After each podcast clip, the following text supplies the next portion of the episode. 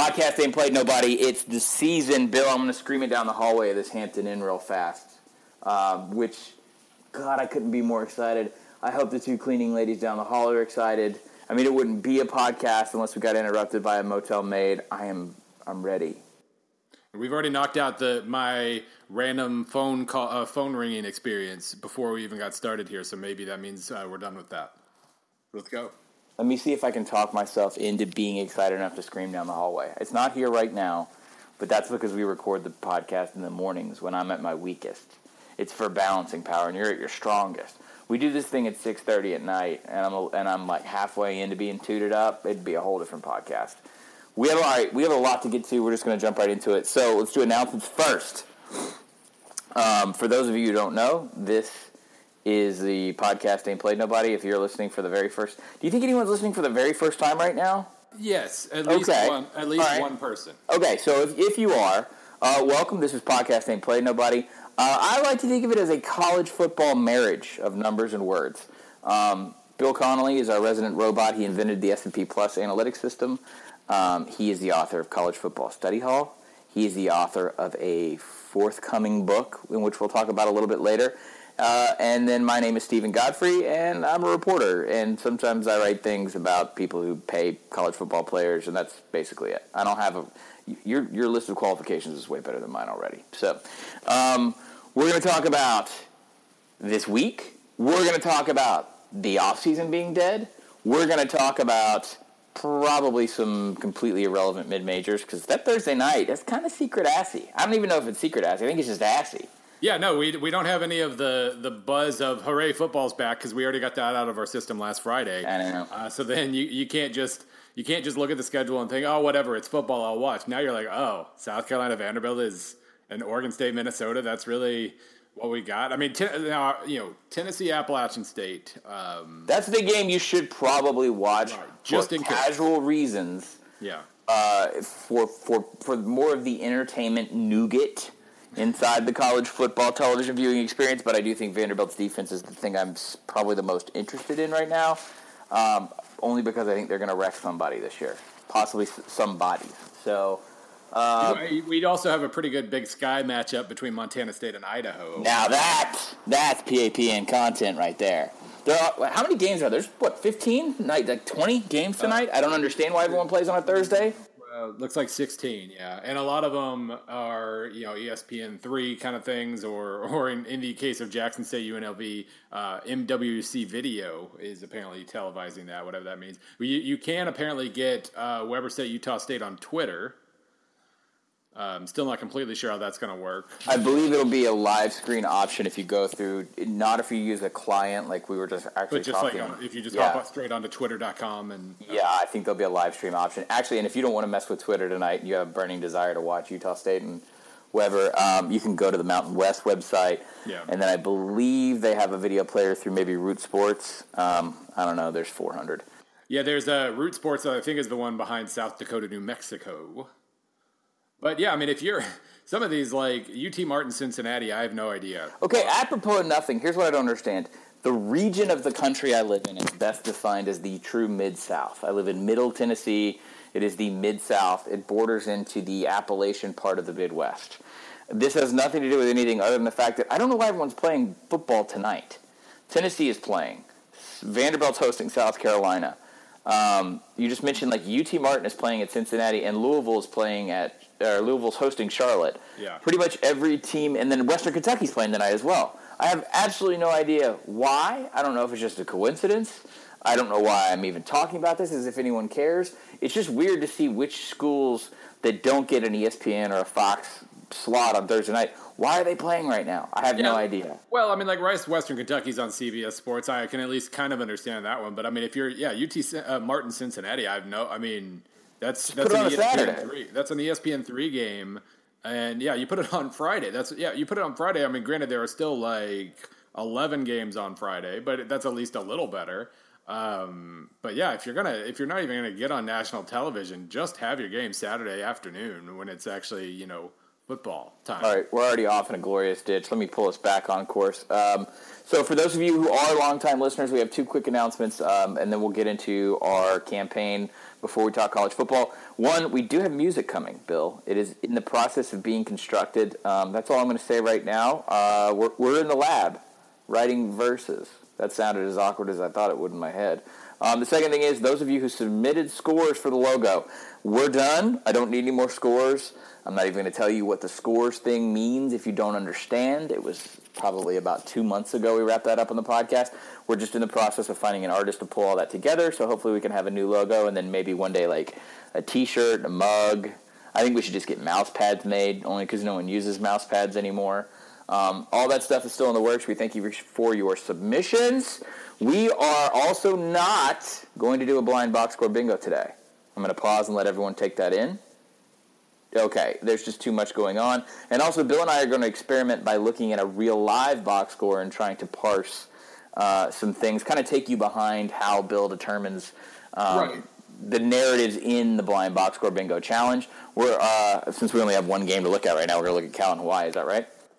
Yeah, uh, absolutely. We're going to look at Cal Hawaii. No, so yeah, I mean, this is. I mean, a you know, I'm I'm scared. I'm scared to start losing box score bingo. Um, you scared, boy.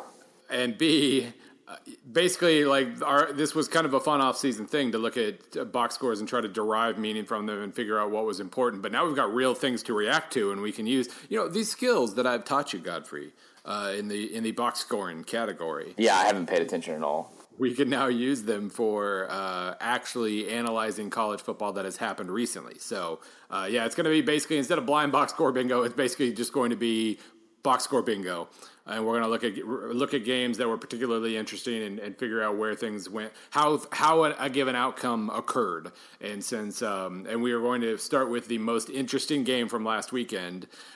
Actually, I shouldn't say that because we also got a pretty fun North Dakota State game. The most interesting FBS game from last weekend. Because it's uh, also the only one. Cal Hawaii. Um, we'll do that in a little bit, and then uh, if you have sent in blind box score uh, challenge submissions, we're to get to them. We're still trying to figure out how that's to work in the in inside the the PAPN schedule during the during the season. But we just have so much stuff right now that we're to table it for a second. But we do thank you for those submissions, and there are some really good ones that have come in actually in the last week or so. Um, okay, we're going to move right along. I'm speaking at a very rapid pace because we're trying to cram a ton into the to the seasoned week one edition, whatever. I don't know. We didn't we didn't plan ahead and name this or anything. Uh, three weeks ago, Bill, does that sound right? Um, we set up um, several different charities that uh, podcast and play nobody listeners could contribute to to help Baton Rouge flood relief. We now have a specific GoFundMe page set up for our friends at Democracy Prep. Um, Democracy Prep is the uh, elementary age charter school, um, and I believe it's in, it's just kind of in the West Baton Rouge area. Um, they took on about just over two feet of water into their school during the flooding. Um, you can read all this, uh, all the specifics as to where exactly our campaign is going to go to with Democracy Prep. If you have any concerns or questions about their charter status, we have all that information. We're going to put that link on the page at Podcast Ain't Played Nobody over at SB Nation. That's the best place you can look. I am going to be tweeting about this frenetically. Uh, so, in addition to your money, and I'll get to that in a second, what I also need is the collective brain trust here to come up with the funniest um, hashtag possible. So nothing. We didn't want to. We didn't want to do PAPN for BR something kind of generic.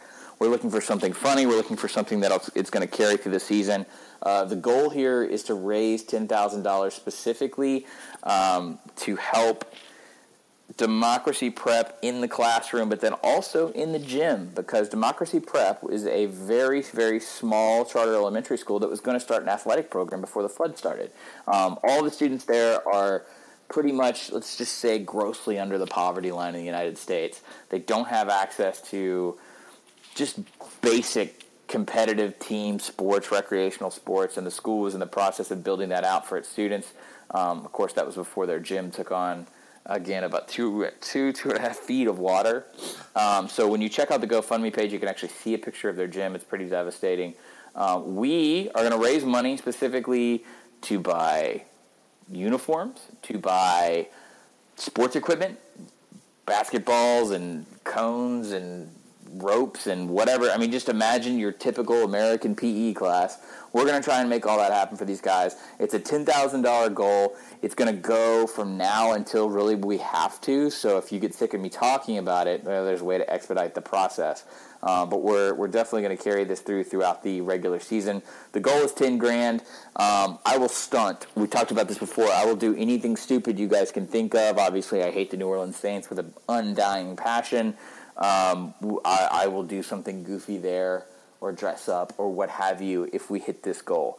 Um, I would like you guys specifically, if you're if you're a week in week out listener, Bill and I are in the process of trying to figure out how to expand the content And Podcast Ain't Played Nobody. It's one of the reasons we um, we actually had a meeting this morning. We talked about some different options that we're going to do this this college football season to bring more PAPN content to you guys. Um, it's all free. We do this for the company we work for. We don't see a nickel off this. This isn't a separate enterprise for us.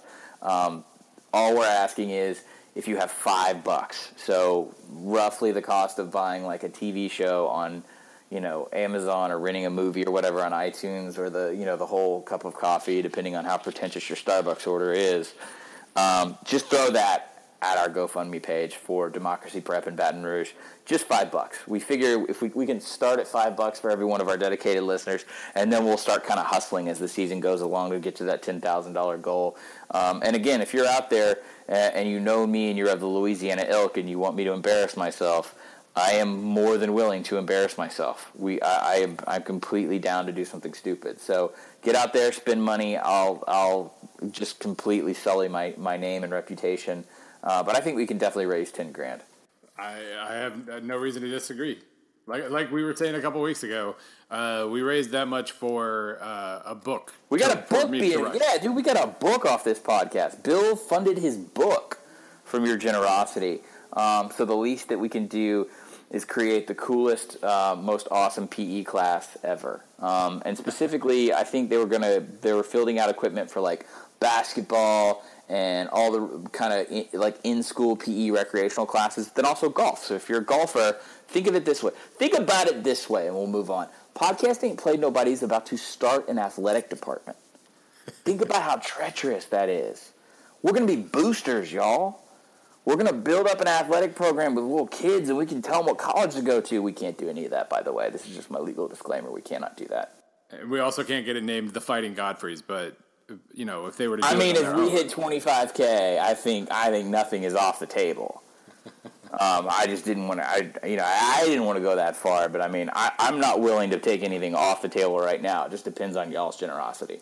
Um, over at sbnation.com, is it backslash forward slash? I don't know, just whatever. Go to the website. Um, I have a piece that went up on Thursday morning. That's today, Bill.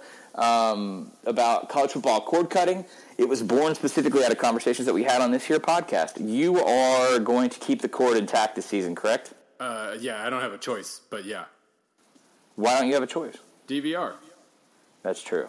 So, about that, I'm going to get back to you because one of the things we didn't touch on in the cord cutting piece, I tried to keep a, just keep it super generic and simple as an overview, and it is pretty complicated. In fact, as soon as it went up to press, we had to we had to make one clarification right off the bat uh, I think on, it was on behalf of the Big Ten Network not being available on one of the many platforms we thought they were.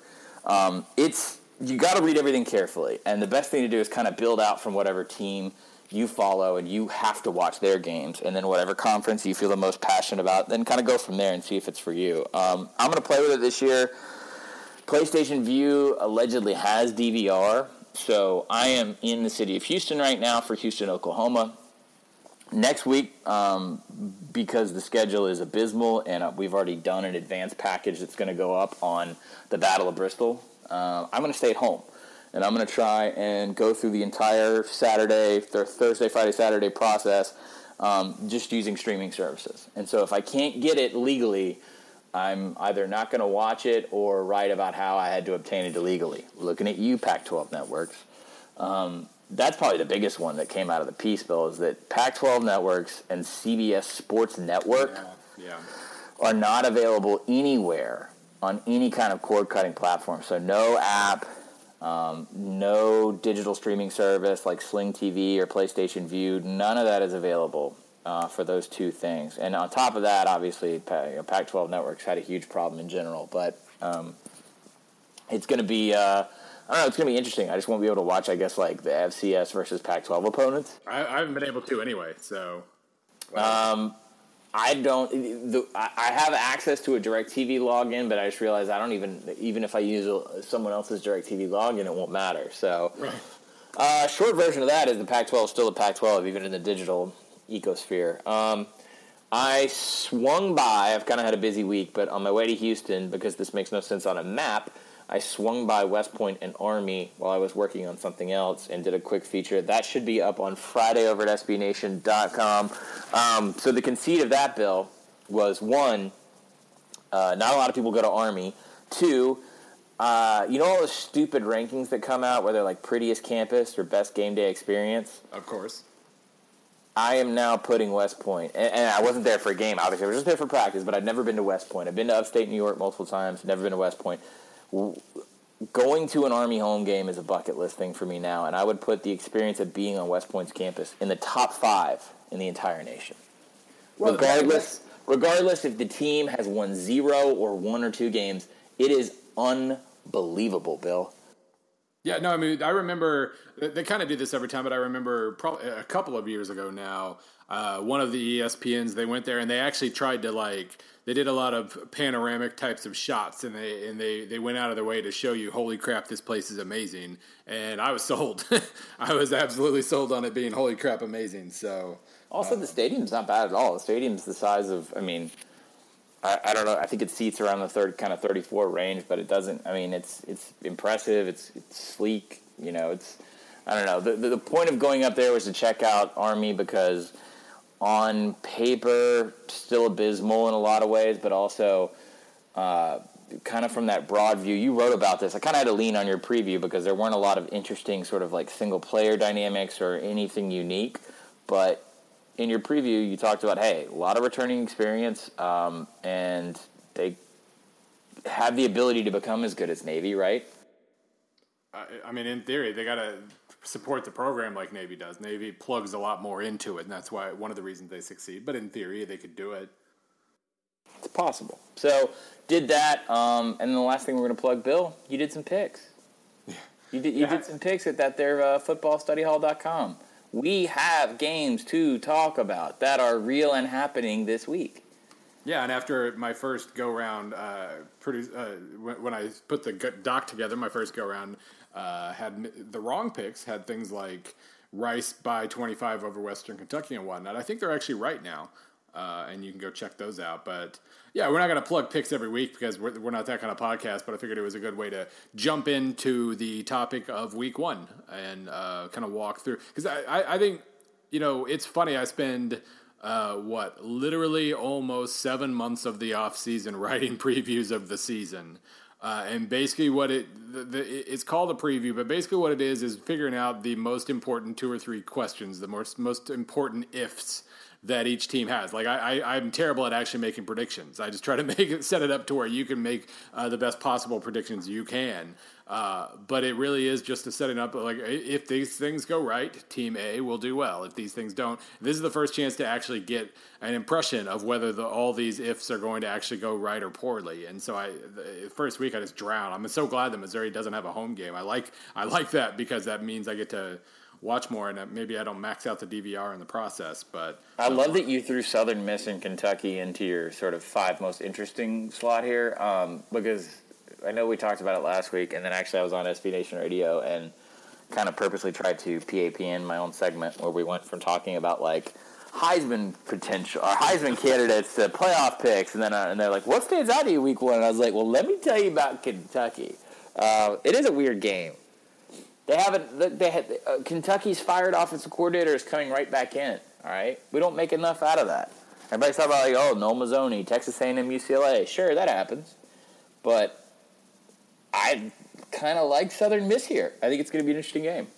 I do think that um, having you know a full off season of knowing Barker's the starter, having a super experienced receiving corps, and then having you know Gran and Hinshaw come down from Cincinnati, um, all of those things, I, I, would expect Kentucky to overachieve a really just miserable S and P Plus projection this year. I don't know by how much, Um, but basically, but I understand exactly why my numbers don't think highly of Kentucky at all. Like, like I think I've said before here, they weren't actually good at anything last year. like the year before, they could rush the passer. Yeah, uh, and and they had Stanley Boom Williams. Last year, they had Stanley Boom Williams. That's great, uh, but he was finding the open field very infrequently because the passing game was terrible. Uh, Patrick Towles had one game where he made all the throws that you've always thought maybe Patrick Towles could make, uh, and you know, wonderfully enough for me, that was against Missouri. Missouri, uh, and then he stunk and got replaced by Drew Barker and transferred.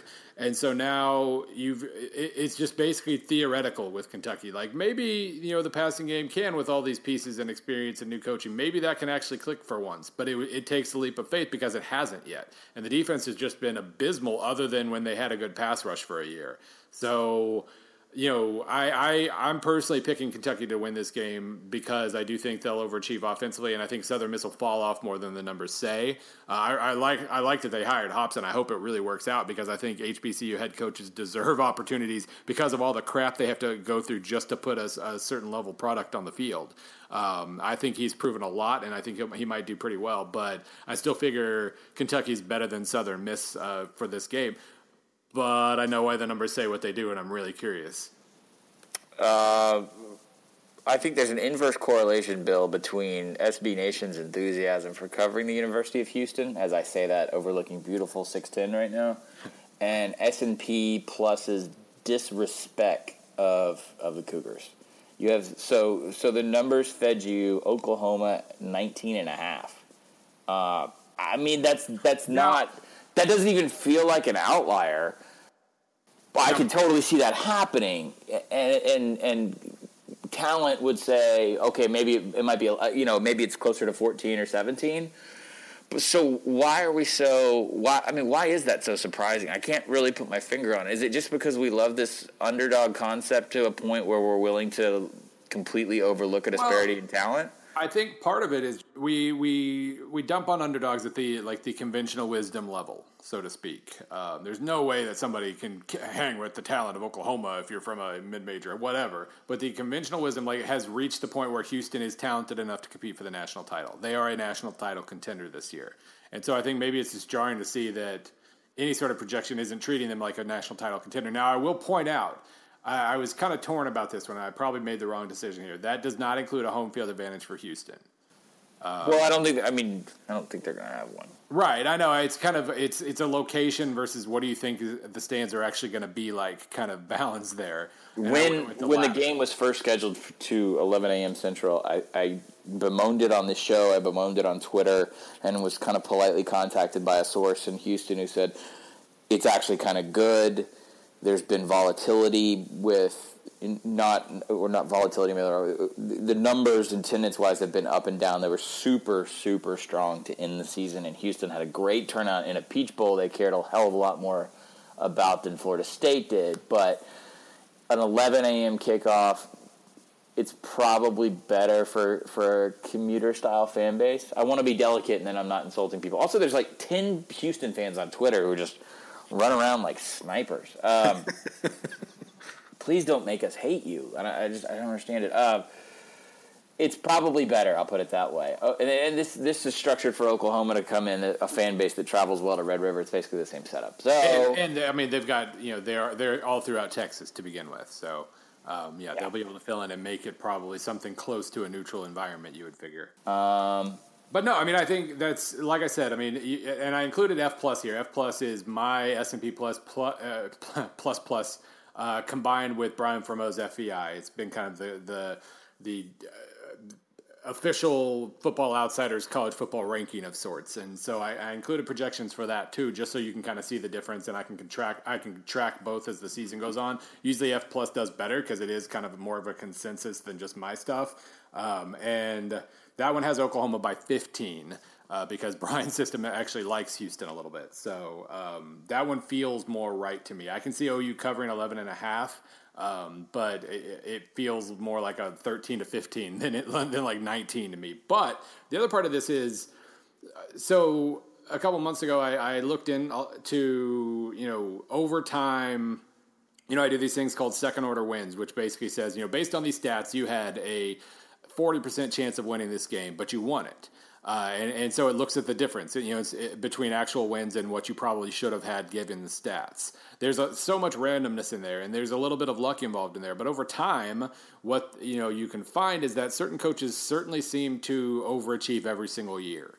Um, you know, certain coaches seem to win an extra game a year that the stats don't think they should, and some lose an extra game a year. Dave Wannstedt uh, was on that list, but um, so I, I've been kind of basically Houston broke that scale last year. They won like two and a half more games than they should have based on the numbers. And you think back to the way they beat Cincinnati, the way they beat Memphis, the way they beat Louisville, even uh, you can see exactly why that happened. But it's possible that some of that was simply good coaching and good quarterback play, and uh, the fact that you can lean on that a little bit. So maybe they are a team that is built to overachieve compared to the numbers, and and this is their first chance to prove it. I love that this game is right now, right out of the gates, because we don't. This will I don't want to say it'll answer a bunch of questions. You never want to, you know, you never want to come to concrete conclusions after one game, but it'll give them a chance to prove that last year wasn't kind of a funky situation. That they really are awesome, and that they know how to win close games. That they know how to uh, compete athletically, uh, even though they just lost some pretty good athletes. Um, so this is just a massive opportunity for Houston, and, and I'm not going to I like it when my numbers look good, but I'm not going to be brokenhearted at all if it turns out that Houston really is awesome this year because that's going to be a completely different fun story to track. Oh no, I think it's. I mean, it's probably the one potential outlier, upset, apple cart narrative, et cetera, et cetera, that you can get in a group of five this year. Um, yeah. I don't see anyone else doing it. I a win over Oklahoma in this situation negates any kind of asterisk that's next to a bowl game. Florida State, quote unquote, not wanting it or being injured. Um, tell me about why your numbers. Well, actually, these were F plus, right? Why? Why does S and P plus has been very kind to Ole Miss over the years, but F plus seems to be as well. Um, this this Ole Miss Florida pick, I, I, I don't understand it. Uh, well, I guess we should say, by the way, since people don't know, it, it, you have the, the numbers. F plus has has Ole Miss over Florida State by uh, four tenths of a point and uh, Florida State, uh, um, and S&P only has Florida State by one and a half. So uh, definitely below the line no matter what.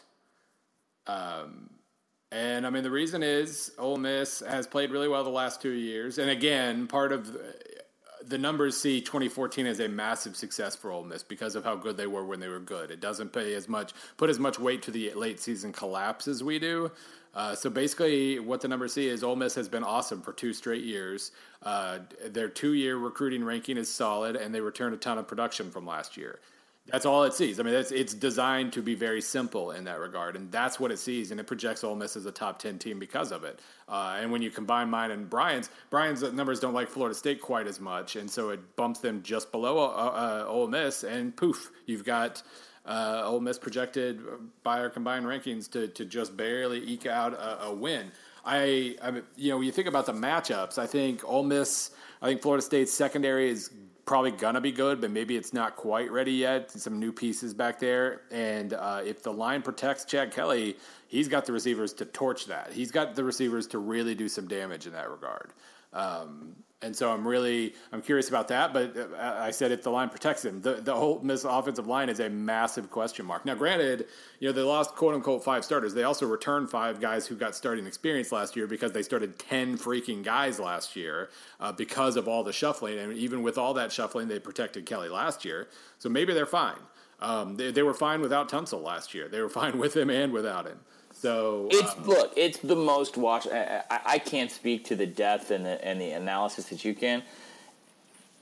Please don't couch this around my alumni status. This is the most watchable game of Week One because it is high caliber talent with a bunch of super weird stuff going yeah. on like like I said about Houston, this is kind of it's kind of the opposite for Ole Miss. They have a chance to now prove the rankings wrong um, by not being as good as projected. But the you know the but I understand exactly why they're projected that high. I, I mean they they check boxes that we don't necessarily uh, check for them when we're just talking about them ourselves. So uh, that's our buddy, a really interesting one. Our good buddy, old Bud Budster Elliott reporting over at Tomahawk Nation about the peculiarities of Florida State closing out practice for the rest of the week. There's been a spate of injuries. There's uncertainty at quarterback. Ole Miss, mm, minor conflict here with that giant looming shadow of an NCAA investigation. Um, offensive line isn't. I don't know if it's as epic a, a, a problem as it's been as it's been made out to be. As I talked to some folks on the staff this week, but it's definitely not good, and they're going to rotate a lot of guys. Um, the short version of that is is that they signed another huge recruit and left tackle at Greg Little, but maybe he isn't Laremy Tunsil because Laremy Tunsil was a plug and play day one starter as a true freshman in the SEC at left tackle, and guess what? That happens once a lifetime. So it's going to be just look. You throw all this stuff on top of it.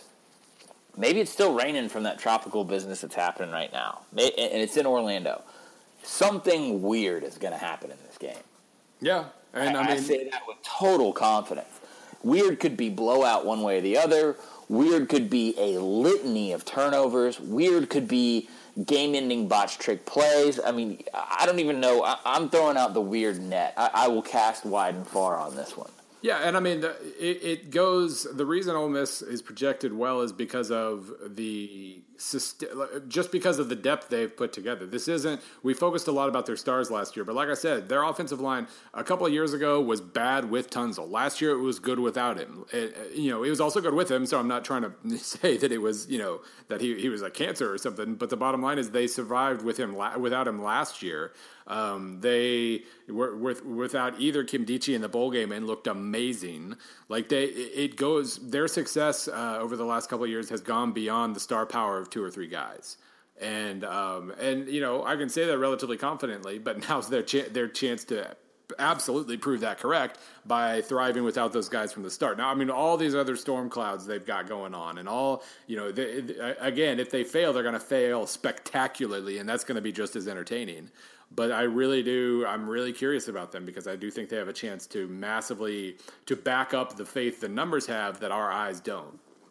It's going to be super strange, and I'm, I'm ex- that's the thing I'm most excited about. Um, high level of anxiety around these two for for fan bases that have both said in, in very polite public ways that hey, this is a non-conference game. You can still get to the national title. There's still opportunities if you lose this one. There's a lot of anxiety around this thing.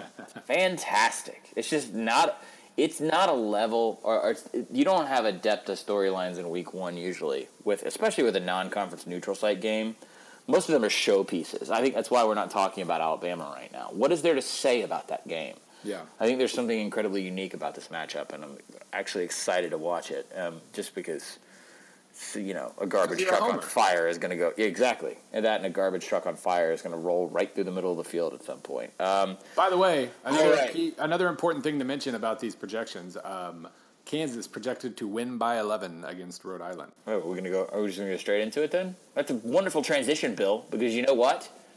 I've been called out. Oh, been yeah. called out. Been called out all month because I've been making fun of other podcasts because my co-host is the guy who creates the information that everyone else uses to predict the season. They based all their prognostication off off of that. Now, not only am I lazy enough to have a more talented co-host who comes up with these numbers, and I just go, "Yeah, that sounds right," but we don't even make predictions on the show. In fact, we kind of pride ourselves on being the alternative there, and we're not just going to go around do the pick 'em, talk about the under, talk about the over. And so they've said they, the collective critics, both in my circle of colleagues and in my head, have said, "Well, why don't you go out on a limb?" why don't you make some predictions? So, Bill, here's what we're going to do. Okay. Now, I've done this because I was sitting on a plane yesterday from New York to Houston. I sketched out 10 predictions for the season. Right? Okay. You can join in. You can you can add claims that you feel funny from because the fun thing about S and P Plus is sometimes you talk about it very much like the Cylon we assume you to be, and that it's an artificial life form that's become sentient on its own, and may or may not blow up the world dressed in a red dress. But if you want to treat it that way and just kind of point out some things that S&P is predicting that you don't even necessarily agree with and then we can revisit it in December, that's fine. But I wrote out 10 things. You can hold my feet to the fire on this. Okay. My prediction is that I probably will not get five of these 10 right. And we'll go, we're going to go back. We'll probably do it a week or two after the season's over, or we'll do it in the abyss in January. These 10 statements I'm going to give, I don't even think half will be right. So this is, by the way, this is a um, a no lose exercise for you because a couple of years ago I wrote a piece like before 2013 I wrote a piece basically ten things that sound crazy but are not that far away from happening. Um, among them were like, you know, Michigan wins the Big Ten, and I explained why it could happen. Like Texas bounces back, I explained why it could happen. One of them was Jameis Winston wins the Heisman.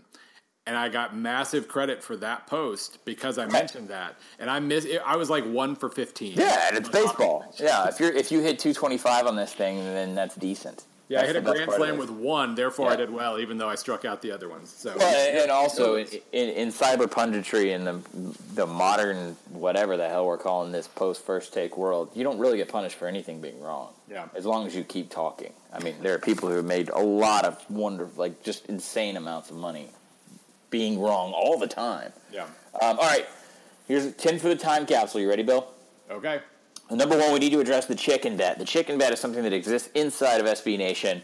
It's a crime against humanity because my college football editor Jason Kirk routinely craps on bad teams, usually in the bottom in the bottom sphere of the Power Five.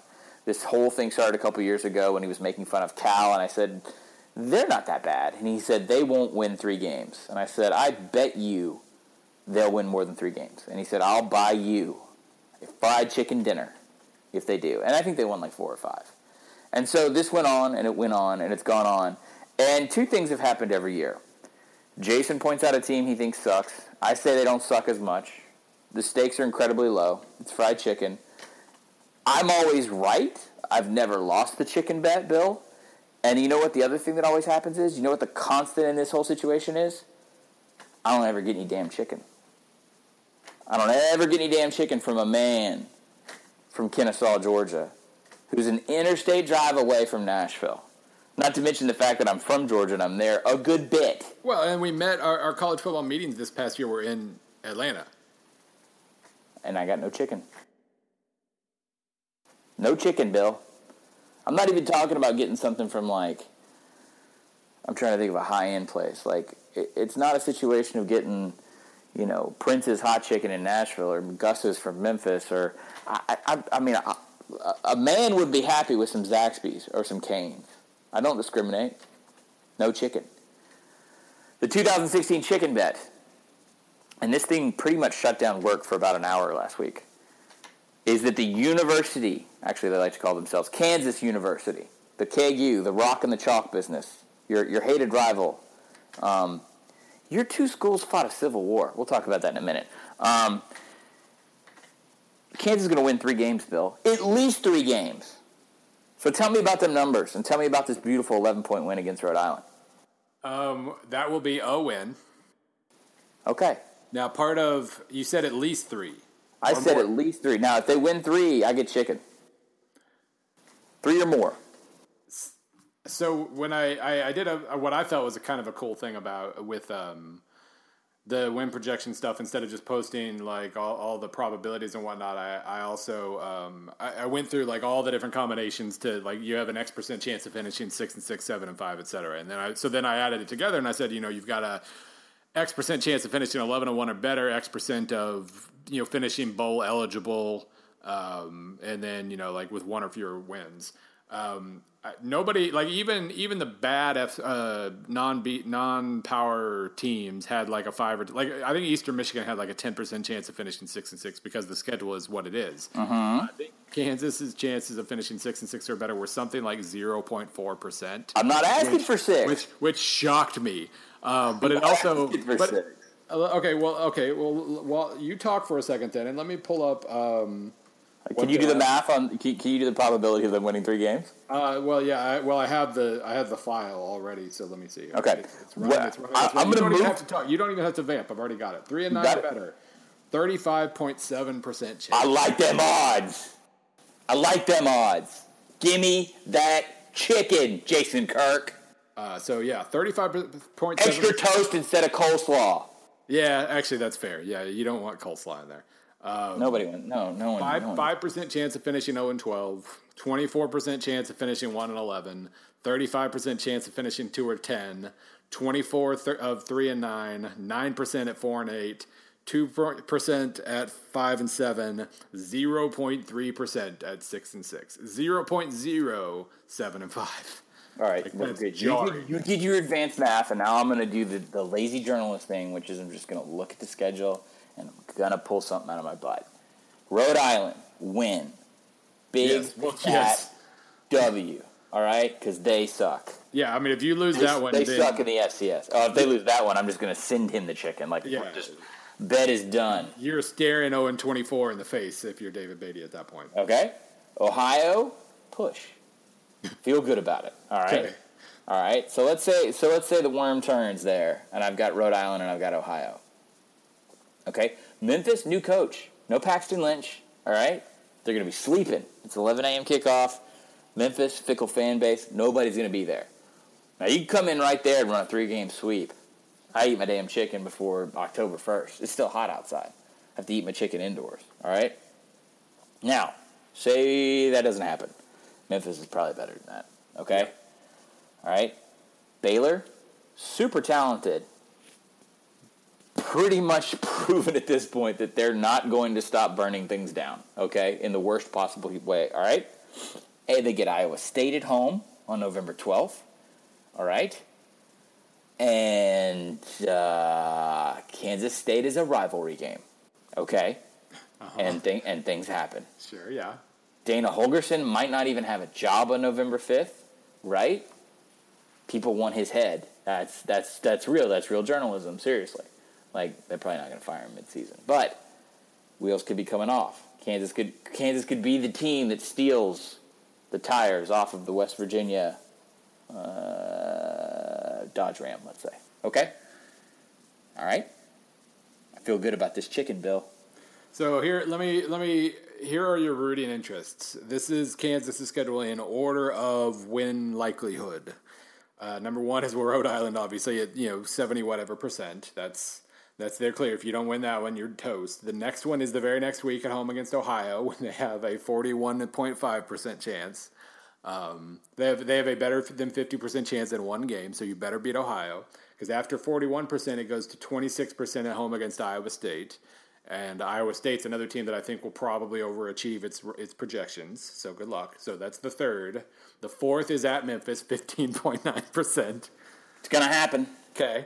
Uh, the fifth is at Kansas, twelve point eight percent. The sixth is at home against Texas, ten point nine percent. You've got eight percent at T- Texas Tech. I'm Eight not, look, I'm not calling a win against. I'm just, Texas. I'm just trying to, I'm trying to give you the order. Basically, What side of this chicken are you on? uh, I, I'm, I'm for whoever will give me chicken. Um, basically, the six games where they actually might have a chance are the three at the start and the three at the end. That, and you know what? That may if anything else, that's going to make for a great chicken bet. By the way, Texas included at the three at the end. So Yeah. why do you want Charlie Strong fired, Bill? Again, it's the it's the sentient being in the red the red dress that wants Charlie Strong fired. I really wish that we had the ability and the licensing money right now to put in that that theme song from Battlestar Galactica. Moving on, we have to do more of these. Okay, we've only done one. That's the chicken. we're gonna- this is gonna I'm gonna run it. Look, I'll run a chicken bet update every week. All right, I'm gonna die on the hill with the Kansas Jayhawk football team. I want my chicken. Number two. Um, this one already came out because we were doing either like a Facebook Live or I don't know something. Wake Up College Football last week. I went on the show, um, and Ryan Nanni asked me uh, kind of a series of rapid fire questions at the end, put me on the hot seat, and said, uh, "What's the coach everyone's talking about for a major job uh, in December?" Of course, the obvious answer, because everyone's talking about it now, is Tom Herman. It's why I'm in Houston right now. But I didn't want to cop out and say Tom Herman, so I said that USF's Willie Taggart will not only take a good job, but a good, uh, uh, not only take a Power Five job, but a good one. Um, I think that USF is slated to have a very successful season, probably meet Houston in the AAC championship, and maybe even scare the crap out of Florida State. That game is in Tampa. Uh, I like everything I see. I like the adjustments that they've made in their offense from the traditional power, smash power philosophy. And I think that this is the year because a lot of people don't know this. He's quietly interviewed for a lot of jobs. There have been a lot of situations the last two years where his name has been either floated out or he's gone and had one of those non-interview interviews where they kind of meet at like the airport Hilton, maybe in like a city near the campus. He's done that a couple times for jobs that I, I'm, one of them I'm not allowed to talk about, but was told in confidence. But his name was kicked around before Bret Bielema was hired at Arkansas.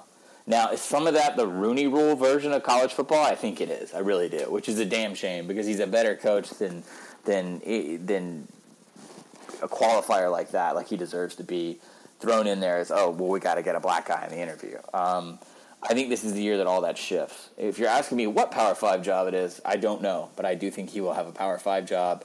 And if he doesn't, if there's an overture of offers and he doesn't feel like he can recruit at this particular place, or maybe it's too much of an uphill battle, I don't see Taggart pulling a Purdue because Taggart is from Bradenton, Florida. You can recruit forever in Florida to a school like USF, especially if you get it clicking and running.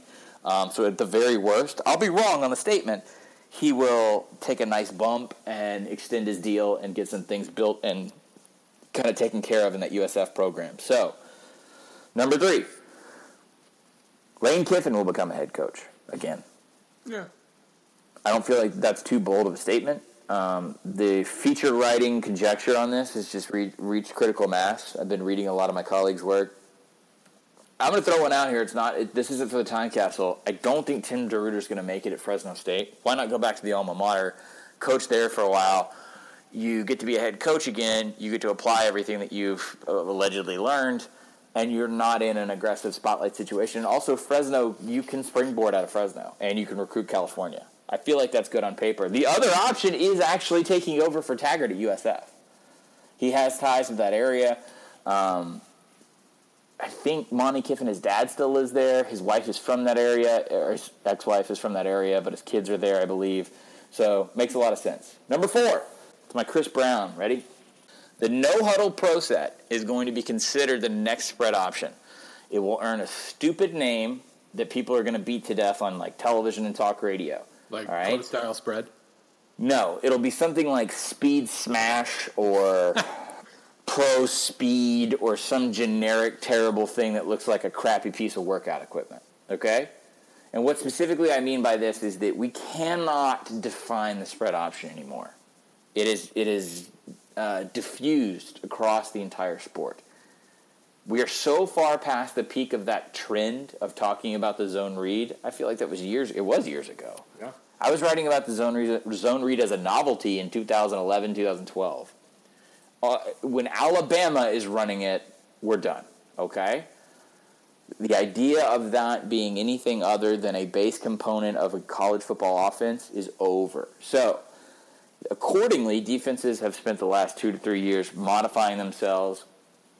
I think the biggest adjustment that you've seen made is lighter, faster in a lot of regards.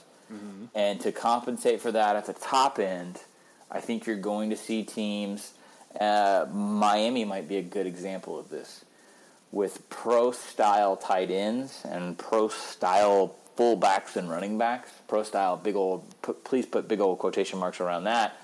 Um, running no huddle specifically to target the undersized nickelbacks or the the personnel on the field that's meant to handle a five wide situation. And then if you can go from five wide, huddle up, and still have the bodies and the size to put a linebacker on a DB in a mismatch, I think that's the quote unquote next thing. Now, what does that mean? Nothing. It's just college football cycling again. Yeah. Because in two years, if that if that does take off and I'm right, all that means is the middle linebacker is going to go back to being big again, which is kind of they've always been big at places like Bama. So it's not going to change anything, but you'll hear everybody talking about how it's changed everything. Number five, and feel free to jump in and call me an idiot about any of this. Okay. I hate being asked about the Heisman because I think it's a stupid award. So here's my Heisman prediction. The Heisman will continue to celebrate the unexpected. So it's basically a theme if you go back and look, not necessarily year over year, but pretty close to it. It's, it's a player that isn't rolling off your tongue in August, okay? Yep. So I'm going to say that the Heisman won't be won by Leonard Fournette, Deshaun Watson, or Christian McCaffrey. It'll be somebody else. I'm taking the field. Well, yeah, always pick the field when it comes to the Heisman. This is the year, though, because I do all these talk radio hits where the question is the go to lazy question is, man, never seen a deeper Heisman field. And I'm thinking, okay, yeah, but no? Like, the, the field is all the field is only as deep as you can see, you know, as you make it out to be. I, I think there have been deeper fields. It's just the Q rating of these kids works differently than it does in any other sport. Right. Okay, so I just pulled up a list. So the last seven Heisman winners 09, Mark Ingram was on nobody's list to start the season. Alabama running back is its, is its own category. 2010, Cam Newton. I mean, you, that was kind of like, you know, he's a five star, so sure you could find a couple people, but A, he had. Nobody knew about that. Right. Like, well, I mean, a few did. I do remember his name coming up, but it was kind of stupid that his name came up because nobody knew sure. what he was actually. But, like. but in July and August, even the majority of the SEC were still laughing at the fact that Auburn, quote unquote, didn't have a quarterback. Auburn yeah. and Mississippi State fans knew about it. No one knew that his top end was that far up. 2011, Robert Griffin. People knew about him. Uh, but he still played for Baylor, and nobody was sure if they'd win enough. Yeah, uh, he, he, wasn't. I don't think he was listed as like a favorite, but maybe he was. If you go back to like maybe SI or CBS that, that year and look at the September Heisman odds, do you think he would be in the top four? I don't. Uh, you mean heading into the season? Because the first yeah. week is when he had that TCU game, and everybody decided. Oh yeah, no, I remember sitting in a bar, but I remember like it was still a. It, it was. Still a niche thing at that he point. He was he was on top ten lists. I bet. I don't know about top four. Yeah. 20, 2012, Johnny Manziel, redshirt freshman. 2013, Jameis Winston, redshirt freshman. 2014, Marcus Mariota, yes, he was on lists. 2015, yeah. Derrick Henry, he was a new starter, uh, but he was probably on that top 10 list again because. Asterisk, Alabama running back. Well, and I mean, he just he had shown so much, so much potential the year before. So, but anyway, like even if we count Griffin and Henry, that means of the last seven, we we saw three coming. Three would have been on anybody, like somebody asking you in, in August about the Heisman. At most, three would have been on that list, and and other. So you know, that's just. I, By the way, I, I just want to say this because stupid things come from misinterpretation. I really like those three players a lot. I love watching all three of them. They're great. I, I have nothing against them. It's just looking at the. Keep in mind, the Heisman is a seriously, seriously flawed process. Okay, mainly because it relies on sports writers. That's the first flaw. Number six, Florida athletic director position will be filled possibly by the end of the college football season by Arizona's Greg Byrne. I think he would be the best candidate. I think that Florida is looking to make a dynamic move that will give them the amount of consistency that they're used to. I don't know what that means for Jim McElwain. I don't know what that means for Rich Rodriguez, other than the fact that I think Byrne and Rodriguez may be in their last season at Arizona. Number seven. Here's my talk radio bit. You ready? Okay. Les Miles doesn't win the SEC West, but he also doesn't get fired. Is that possible? Uh, sure. If they go 11 and 1 and they lose by like three to Alabama, it's possible. Okay. Um, I think that's what's going to happen. I think that they acquit themselves nicely against Alabama this year and maybe take another loss. They're 10 and 2 they it, it, they become that maybe number seven, number eight team in the final rankings standings, maybe even number six, and you just can't fire him. You just can't. Um, want to. somebody so bad. The, he's he's the new Mark Richt. He really is. Number eight, um, the combination of cord cutting trends. See today's SB Nation piece, and another round of bad New Year's ratings are going to push ESPN by the end of the fiscal year going into 2017, so maybe we won't know in December if we do this, into an autonomous viewing platform. So what that means is by hopefully by December, maybe by the end of the fiscal year next year, ESPN will announce a platform similar to HBO Now or Netflix or Hulu in which people can access their content without any kind of subscription, any kind of third-party package. That if that happens, cable TV changes forever, possibly dies. Well, I mean, they've already hinted that that's um, that's where they're trying to right. Look. They are hemorrhaging. They are hemorrhaging overhead to a point where they have to address this. Um, things are not great in Bristol in terms of revenue and their long-term projections. And the beast is ESPN, and the beast will, if there's a thorn in its side, they will address it. Okay. This one's tough, Bill, because I keep going back and forth. I wrote this, I rewrote this, and so I'm just going to throw both of them out there, and I'm going to see which one I, you think I should go with. No one on the playoff committee is going to care about a one-loss Boise. Slash, no one on the playoff committee is going to care about an undefeated Boise.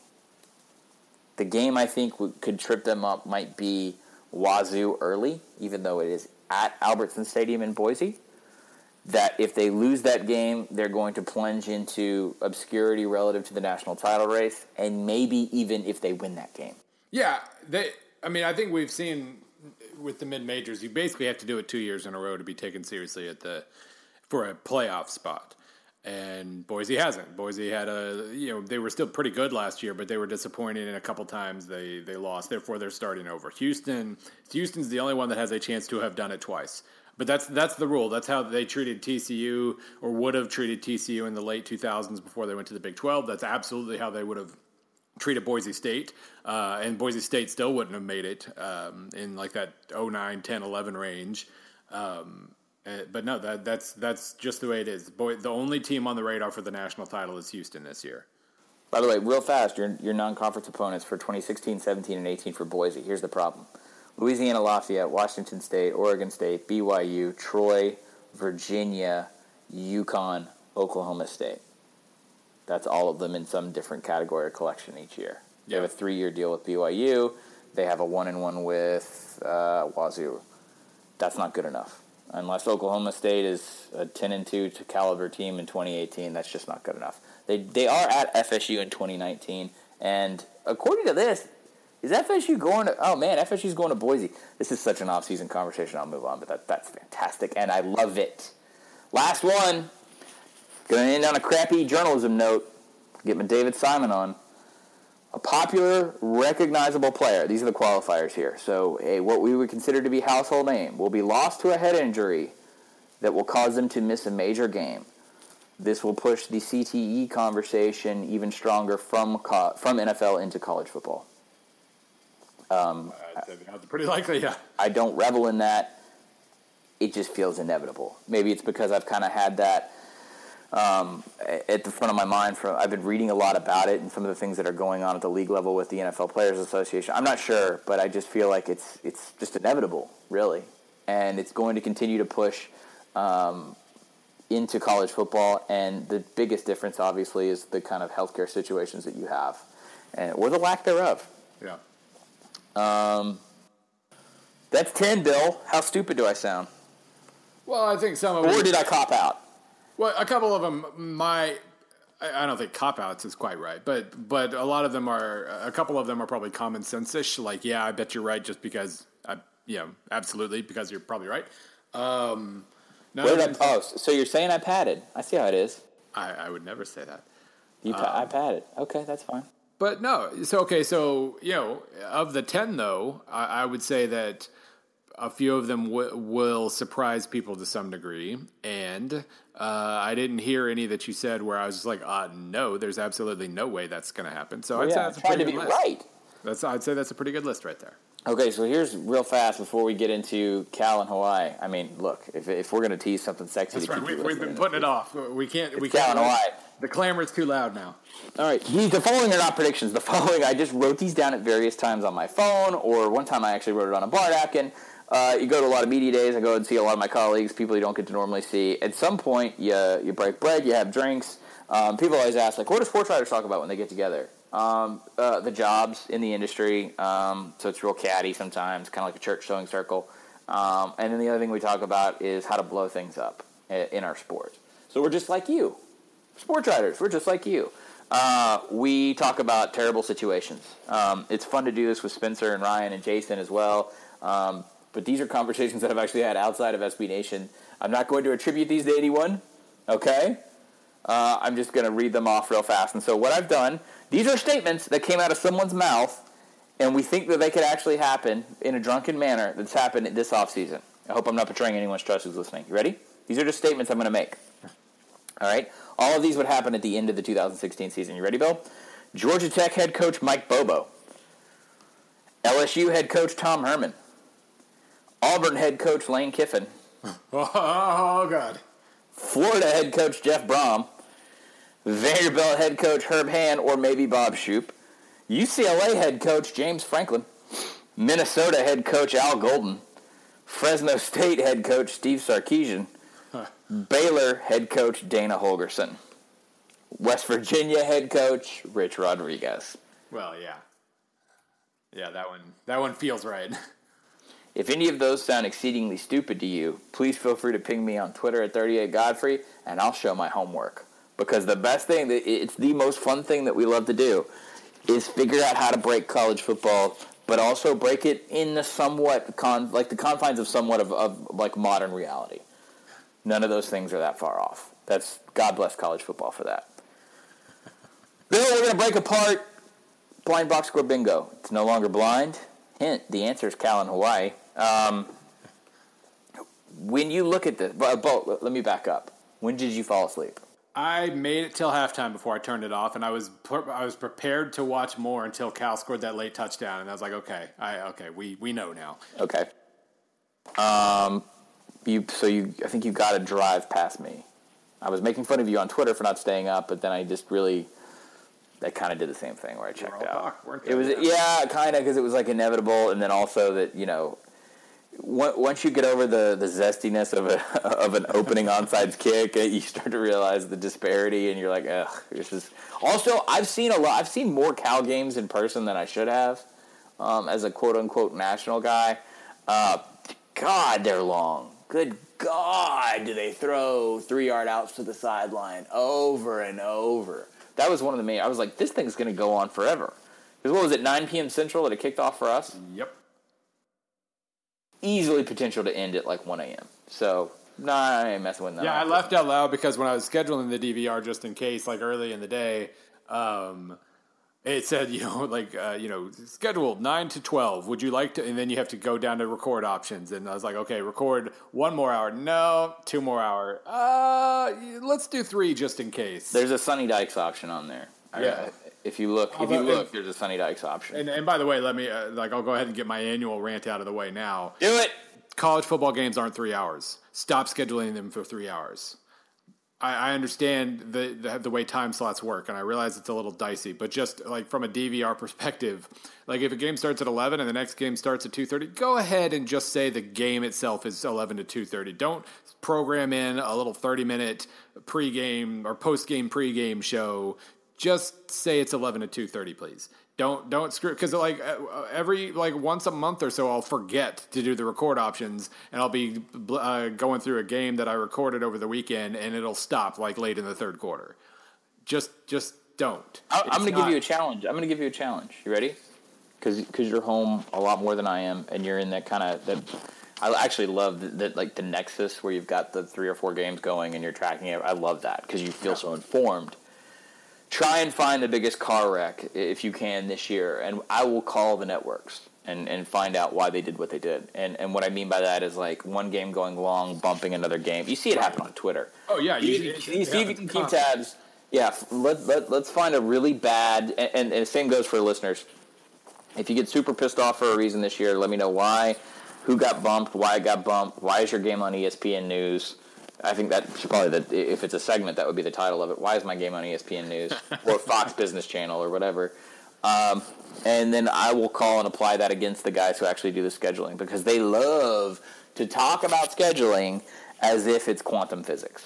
Yeah, and I'll just say, like, if you're if you're uh, one of your home games this uh, w- this season is on ESPN two at eight o'clock, don't even bother walking into the stadium till 8.30 because that 5 o'clock game is going to last till 8.20 or 8.30 at least and you're not going to kick off till like 8.35 or of course oh, like there there's a chance you get bumped too. They will do that but sometimes they'll just postpone because you know it's big or whatever they want to show the whole game.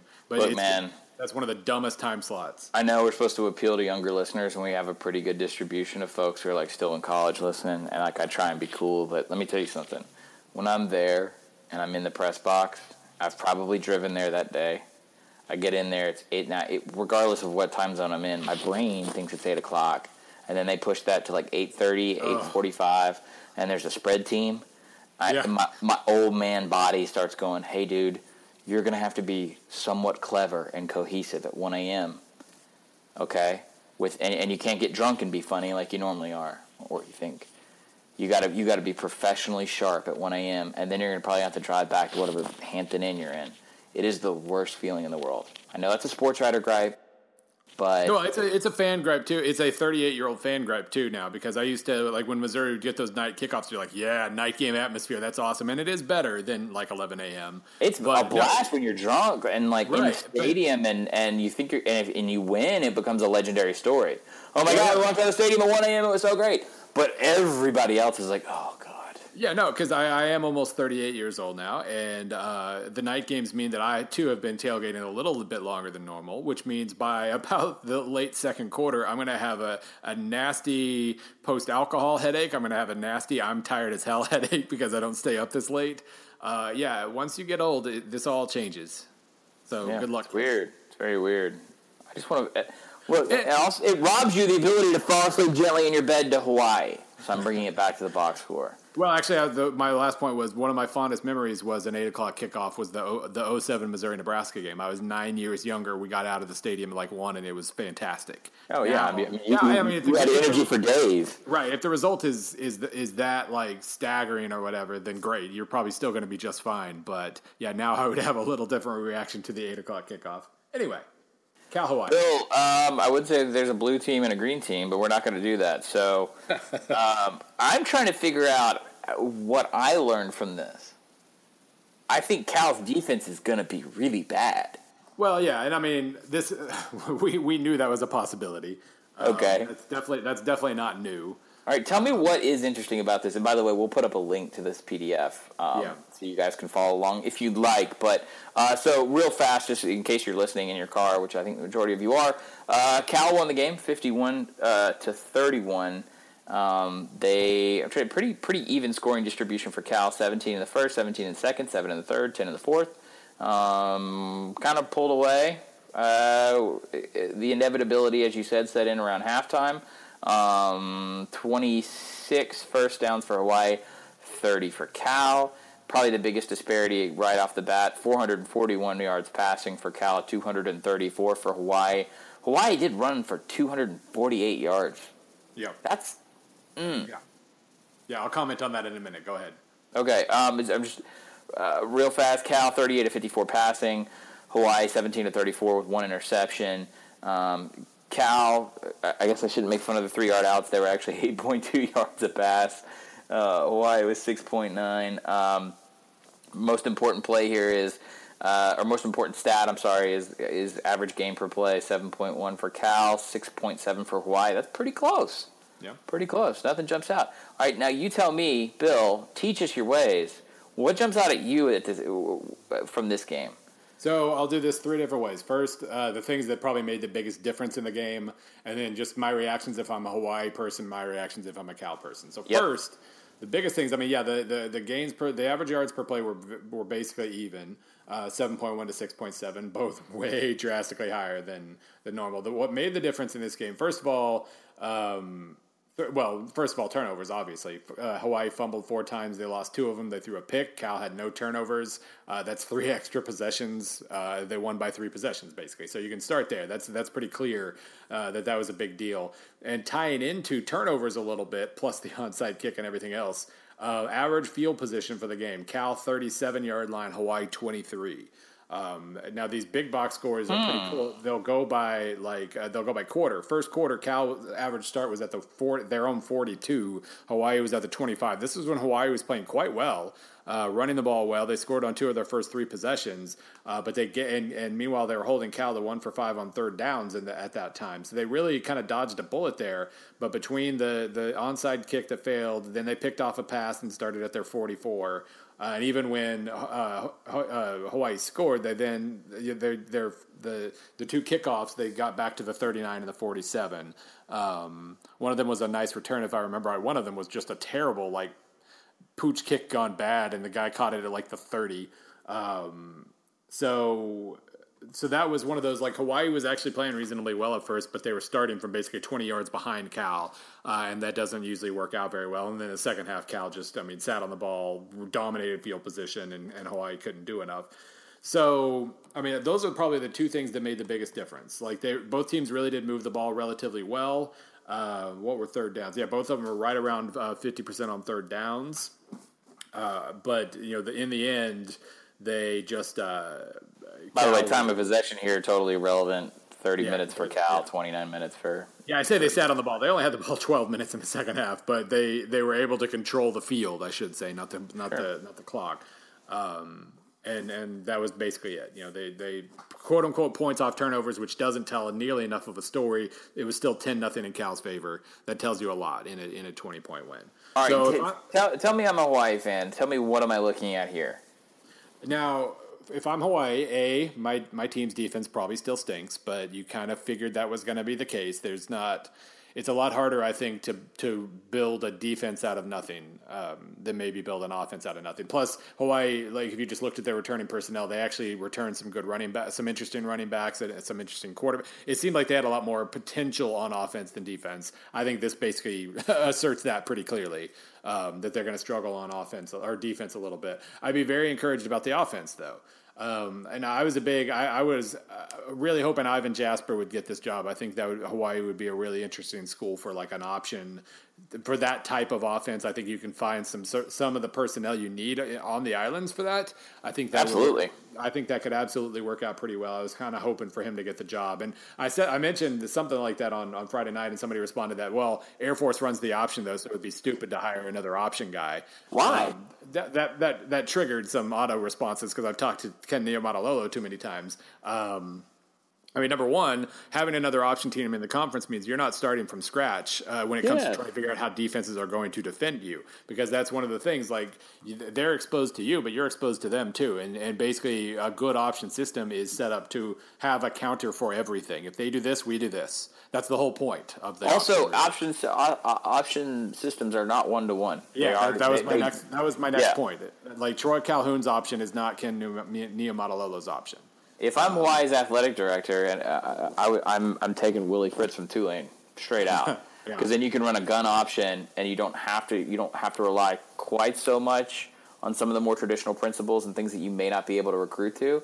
You could still use space and speed. That's what I would do. But Yeah, but so anyway, they they didn't hire him. They hired Rolovich, and I was really Yep. who's I a was super curious- fun follow on Twitter, and we like him. Yeah, he's great on Twitter. Uh, so I was really curious. Like, is this? I, I always worry about that. Like, you do need an identity at one of these schools. I think um, at one of the, the you know, and I was worried that Rolovich was gonna maybe kind of fall, try to fall into that like best of all worlds kind of situation. We can pass and we can run and we can, we, but you need to know what you're going to do on like third and three. Um, and so I was a little concerned about that, but the early impressions here, granted, I mean, Cal's defense really not, might be bad, but you know, the fact that they were able to, they, they balanced, they, they were very balanced. They, um, they didn't give up any sacks, but they, they rushed 34 or they, they rushed 38 times for 248 and they threw 34 times for 234. I was, um, the, the passing game was pretty inefficient, but they were they converted some third downs, which might be a good sign. But I think more importantly, uh, what's his name? Diocemy St. Just, I think is how you pronounce it. Um, 14 carries, 118 yards. They were able to get him past the line of scrimmage and into space a lot, and he's good in space. He's a nice um, mix. I mean, he's fast, but he's got a little bit of power too. Like I, I, I- he he was a really intriguing guy last year, an inefficient but intriguing guy. This year, he was efficient and explosive still. So I'm I'm excited about him. The the other guy who ran a lot, Lakalaka, I don't remember his first name. I, we just have the S as the initial here. Um, had 11 for 61. That means the two of them combined for 25 carries and 179 yards against. I mean, against F, uh, against power conference athletes. You know, Cal's quality aside, they that that was I think very encouraging. They were able to to combine that with some big pass plays. They had three different guys who had at least one 30 yard catch. One of them was St. Just. Um, so I'm encouraged as a Hawaii fan because the defense isn't any worse than you probably thought it was going to be, but the offense I thought took a really nice step forward. Cal, Cal. what were your impressions of Cal before I get started? Um, but all right, specifically uh, from the mindset of someone who watched almost just the first half, Yeah. and then someone who sees the score the next day, and then someone who is now in the process of, of this segment going through this box score, trying to glean something. Um, the system's going to survive after Jared Goff. These are just Yeah. armchair, just armchair observations that I'm looking at. The system's going to survive after Jared Goff. They obviously retain the ability to score points, and they have it. They had enough enough depth to. No one's falling off of a cliff because you lost your quarterback. I'm, I'm kind of vamping here on that, but um, I really have to go back to the defense, though. Yeah. Now, now, do I look at the defensive? Do I look at the, the, the I mean, my God, how does how does Hawaii end up with 13, 8, 13 almost 14 yards of completion? Yeah, I think. And, and, look, stop me right here. I know it's one game of information. Am I basing this on perception bias? Like, maybe. Well, yeah, there's absolutely like Where am I? Like, where am I wrong here? If I am wrong, but I, I look at this and then look at Cal's schedule and think, I mean, it's it's going to be same old Cal. They're going to either get lit or or light somebody's ass up, or, or pro- probably both, and lose by six. Yeah, I mean, we, we do jump to conclusions the first week sometimes, like, you know, based on our previous impressions. Like, I remember Stanford in 2014 couldn't finish drives to save their lives. Just somehow, just one of the worst teams in the country at getting inside the red zone and then actually scoring with it. Um, first game of last year, they blew a few opportunities against Northwestern, and, and I remember basically thinking, well, that's still Stanford. They just don't have it. And then from that moment on, they had it. Um, so things can change. But if I'm Cal, I'm looking at the fact that you, that you made three tackles for loss uh, in 60 minutes against Hawaii. Uh, that's mortifying. But not only that, like there wasn't there wasn't a sack, there wasn't a single hurry. And I mean, granted, the quarterback hurry stats kind of awful because everybody records it different. Uh, but at the very least, whoever was recording this game, they had Hawaii with two of them. Cal had zero. Uh, there was no pressure whatsoever. Uh, and maybe that's a point of concern for Hawaii because even with no pressure, they still only went th- 17 for 34. But that, yeah, this defense, there was no disruption at all. And that's t- that's scary. Even if you're getting burned deep, at least make some plays to b- beforehand. You got to go one way or the other. You either have to be kind of bend, don't break, and don't make many big plays, but you don't give up any. They made very few big plays and gave up quite a few, and that's that's that's really bad. Now the Saffle kid, Cameron Saffle, had you know sophomore defensive end, only played half of last year, had a couple tackles for loss. He had a couple more. Maybe he turns into something, but you can't. You need more than one guy and they didn't have more than one guy, and that's terrifying. Um, on the good side, you know, Davis Webb, I thought, you know, he was really, he was a little bit uncomfortable at the start. He was missing some passes that he probably normally wouldn't. Uh, he didn't look great on the deep balls. That, you know, you take all that in consideration, he still completed basically two thirds of his passes, uh, got a lot of them downfield.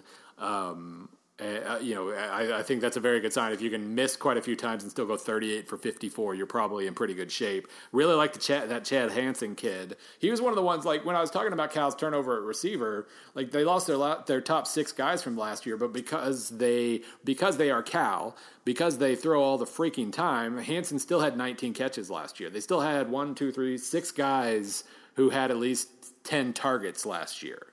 Um, the granted, three of those were running backs, but that still means three were receivers: Hansen and Ray Hudson, who I think had a decent day. Oh well, one catch for 22 yards. Um, so they still have guys who were running routes and saw the field a lot. Um, yeah, that's these are this is a system that I think kind of defies how we try to look at experience and depth and returning talent because they spread everything so deep.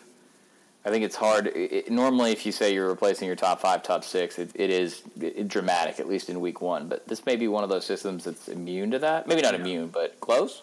Yeah, and um, you know they had their, they had a couple freshmen, Milky Snow, Stovall, who my wife thought was named Milky Snowball. Um, four star freshman had a nice day, four catches, sixty one yards. Um, the five star kid Robertson, Demetrius Robinson, just had two for twelve. Like they weren't even counting on him to come through, and they still were able to put up uh, good points in yards. So yeah, this is very much a Cal team. I really did like Hansen though. He was um, listed last when I pulled the stuff for the preview. He was listed at like six foot one ninety five. Um, uh, or 6'2", 195. Kind of looked like 6'2", 215 to me. Maybe he's bulked up a little bit, but he had nice speed. I thought he's going to be. I think he's going to be really good for them this year. Um, so yeah, I mean, there's lots of fifty to forty games coming. Kind of a lot more interested now, honestly, because they are they were efficient and fairly what they were on offense. So they're going to provide some entertainment value, and that they're because they were so gaping on defense. I'm looking at that San Diego State game, and I'm like, hmm, yeah. They, so, so obviously they're off this week. Part of the deal for playing in Australia, they got they're at San Diego State, hosting Texas, then at Arizona State in September. I, I mean, Bill, tell me if I'm wrong here. I, I look at this and I make a huge judgment on week one. By the way, game in Australia that should count for weirdness, right? Yeah. There's some bullish tendencies going on there. Everybody's a little out of rhythm. New quarterback. Um, first time defense has been on the field. Whatever but I think it's a one and three team now. Um, I, well, I mean, it's certainly conceivable. I think you know Cal's just going to be I mean, this is a cop out again, but Cal's going to be Cal. They're going to define games. They're going to define them by basically ma- demanding that the other team get inv- engaged in a shootout. Uh, and then they're going to be comfortable in that, and that's fine. I mean, the Texas game is big because I still, I'm, we have no idea about Texas. And even after Sunday night, we're still only going to know so much about Texas. But that that really, you know, getting them in Berkeley, not that Berkeley's just a spectacular atmosphere, but getting them at home, uh, two time zone, b- body clock, etc. Uh, I like games at night, so that kind of minimizes it. But still, I'm trying here. They, they could beat Texas. Um, but then, I mean, at San Diego State and at Arizona State, and then at home against Utah after that. Um, I mean, that really does set up for anywhere between like four and one and one and four. Yeah. So you agree with me? Cool. Done. um, so that's this is roughly. Uh, keep in mind, this is a maiden voyage for us. So we, uh, you know, we're trying here. We're gonna we're gonna take the blind off box score bingo. I if I can make another bold prediction, the next week we're going to be doing this with Clemson and Auburn. That's my bold prediction. Okay. I think that game. I think that game has wonky potential, and if we break this down, I mean, obviously, Ole Miss Florida State has the most wonky potential, as we discussed. I feel like Clemson Florida or uh, Clemson Auburn is kind of a kind of a sleeper there. So we'll see. Um, yeah. Anything else before we go? Is there anything else that we haven't hit on that you want to talk about for week one? Anything that you're just kind of quietly keeping an eye on? Well, I'm not quietly keeping an eye on Missouri, West Virginia, but we want to talk about a game that has a lot of uh, questions to answer. Uh, that's that's an early one. It's going to be opposite OU Houston, so nobody's going to be watching. But um, yeah, that is a game that. Uh, well, I mean, I'm always curious about Missouri, but I mean, two teams that have a lot of uh, both potential and potential badness and just a lot of mystery with West Virginia's defense, not only losing a bunch of starters, but then losing a bunch of more starters to injuries and whatnot. Uh, and then Missouri basically looking like it could improve, improve or stay the same in every single unit and having a gaping black hole on the offensive line that nobody knows anything about. Um. So, yeah, get some answers there. Uh, mine kind of has to be what's going on in the bottom of the SEC West because somebody will end up there. Uh, so I will be watching UCLA, Texas A&M very carefully, watching Clemson and Auburn, um, and then you know I think you may have a dark horse candidate somewhere like an Arkansas or Ole Miss. Um, I'd like also, but no one's talking about Mississippi State yet. I think they, they open with a scrub like South Alabama or something. But um, yeah. as as always, because in my neck of this uh, of this website, I'm always looking at coaching changes and kind of the reverberations and things that happen in, in the West where you have the $4 million floor. Um, I know I harp on it all the time, but it's just going to be fascinating to see who ends up there this year. Um, leading into the Anxiety Bowl, I've dubbed it with, uh, I think it's week three or week four with A&M at Auburn. So, yeah, that's yeah, the first I, thing that jumps out at me that it isn't just a college football matchup. I'm going to be in, uh, well, I don't know, NRG Stadium, I think it's called now. I have no idea what I'm going to see, and I'm delighted by that. And I kind of don't even want to push it much further. I know about the teams. I know where the talent lies. I think there's a, a, ton of great coaching on both sides, especially on offense. And you know what? Just let it rip. I really don't care. I don't want to try and build something around what's going to happen. I just want to experience it on Saturday. I do love, by the way, every time you know, I, I, love bringing up that some four million dollar coach is finishing last thing because every single time, like some somebody from one of those fan base just kind of like grumbles, like ah, shut up. Um, it is anxious there, and for a lot of stupid reasons, but a lot of pretty entertaining reasons too. There's some hidden stuff in there too. I think like TCU, maybe TCU comes out and punks Arkansas in week two. You know, Arkansas is the one team no one ever really talks about. You know, how settled, how confident are people in Bielema? I'm starting to sound like I'm on a radio segment. I don't mean to, but um, there is reality to that. There's a ton of money at stake, and there's a, a lot of career, a lot of career paths open up and change and modify. Uh, I think, and a lot of that will happen based off of stuff in September. We're gonna. It was weird, like Spurrier retiring the way he did has really changed the the viewpoint of some athletic directors. I think people are quietly getting ready to make changes earlier and earlier now. And because South Carolina set the market last year, people are looking at that as, as a case study. Um, I don't know if you're going to see that, but you know, I, I, will say this, David, real fast before we leave, David Ubben is a colleague of ours at uh, Sports on Earth, formerly of Fox, um, made a Wait, really good point. I thought he was with Fox now. No, he's uh, Sports on Earth. Oh, um, TV. He's TV Fox Southwest. Hey. Look at but Bill trying to. Also, so we were both right. Um, if there was a planned retirement, this is David's theory. if there was a planned retirement, it won't happen this year, I don't think. That was designed specifically to allow someone on staff to take that interim title and possibly parlay it into a head job. Right. Bill Snyder and his son Sean, man, that feels likely. Yeah. I, I'm not going to take credit for that prognostication. David kind of has that theory. Again, I don't think Kansas State is in a position or shape for that to happen this year. But w- when the man's age is what it is, it's it's a conversation you're going to have every year. Yeah, I've been kinda- 76. I'm guessing this is his last year if I had to bet. I have no, I mean, just purely based on, you know, not having talked to him one time ever, I would just be, I'd be willing to put a little money on this being his last year. And, and I mean, if it's his, if Sean's the quote unquote successor, uh, whoever it is, whether it's him or somebody else, I would assume that that would be the, especially since he ret- he's retired once before. They brought in a total outsider and it didn't work, uh, or didn't work very well. no, it didn't work at all. So, um, you know, I, I would assume that the successor plan is probably the way they'll go. All right, guys. Um, man, that was a packed show. That was mega. That was that was supersized right there. So Okay, guys, homework assignments. I need five dollars from all of you. Bring it in, or I'll break your legs. Um, two, spread the word on our GoFundMe page for Democracy Prep. That's going to be our campaign all year. But more importantly than your five dollars, well, not more importantly, I need your five dollars. I also need your creativity. I need a good hashtag to start running this Democracy Prep stuff on. I'm going to write a little piece about this on SB Nation next week to open it up past the podcast ain't played nobody audience. Believe it or not, there's a world outside what? of, of this tiny little um, Skype community that Bill and I have built. Um, need your help there. Be clever, be funny. Uh, remember, brevity is the soul of wit. Um, no submissions right now. no submissions right now for blind. We're actually backed up, and we'll get to them soon. And Bill and I may have some special announce- announcements coming up on more PAP and content. Uh, happy season! I think that's the biggest thing, right? We're gonna. You're more than likely you're listening to this on Thursday afternoon when it goes live. You're gonna stop listening to this, and then shortly thereafter, you're going to witness live FBS football. That's. I mean, I we should pause, take stock in that. I used to enjoy the. Uh, normally, I do enjoy the off season for a variety of reasons. This one sucked. I'm glad it's over. I'm so glad it's over. I'm going to watch South Carolina Vanderbilt with bated breath. Um, so as always, we thank you for your time. Uh, you can follow Bill Connelly at Twitter at SBN underscore Bill C.